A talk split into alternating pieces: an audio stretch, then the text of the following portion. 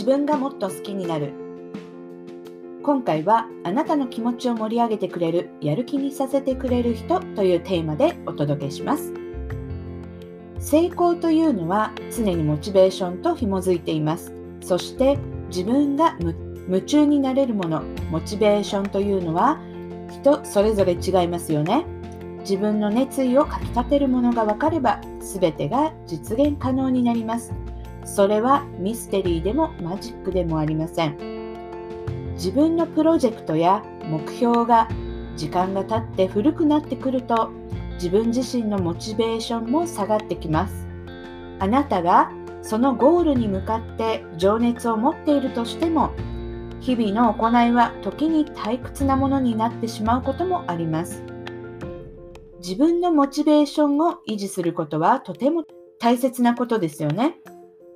自分のモチベーションを維持する一つの方法としては、インスピレーションを持っている人を見つけて、その人の教えや模範に従うという方法です。今回のモチベーションを維持するためのエクササイズは、自分の気持ちを盛り上げてくれる、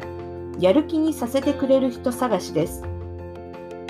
メディアで目にしたり、自己啓発セミナーを開催しているモチベーショナルスピーカーでなくても構いません。モチベーショナルスピーカーとして有名な人たちの名前を参考までにここに挙げておきますね。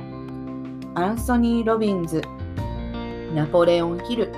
ブライアン・トレイシー。オンラインモチベーターにはギャリー・バイナチャック、セス・ゴーディンなどもいます。名前を聞けば知っている人もいると思います。知らなかった場合には、ぜひ彼らの本も読んでみてくださいね。その他にも有名なスポーツ選手などもインスピレーショナル、やる気にさせてくれる人はたくさんいますよね。さて、では今回のエクササイズ、自分の気持ちを盛り上げてくれる人、やる気にさせてくれる人を5人挙げてみましょう。これは普段関わっている人の中で自分の気持ちをやる気にさせてくれる人でも良いです。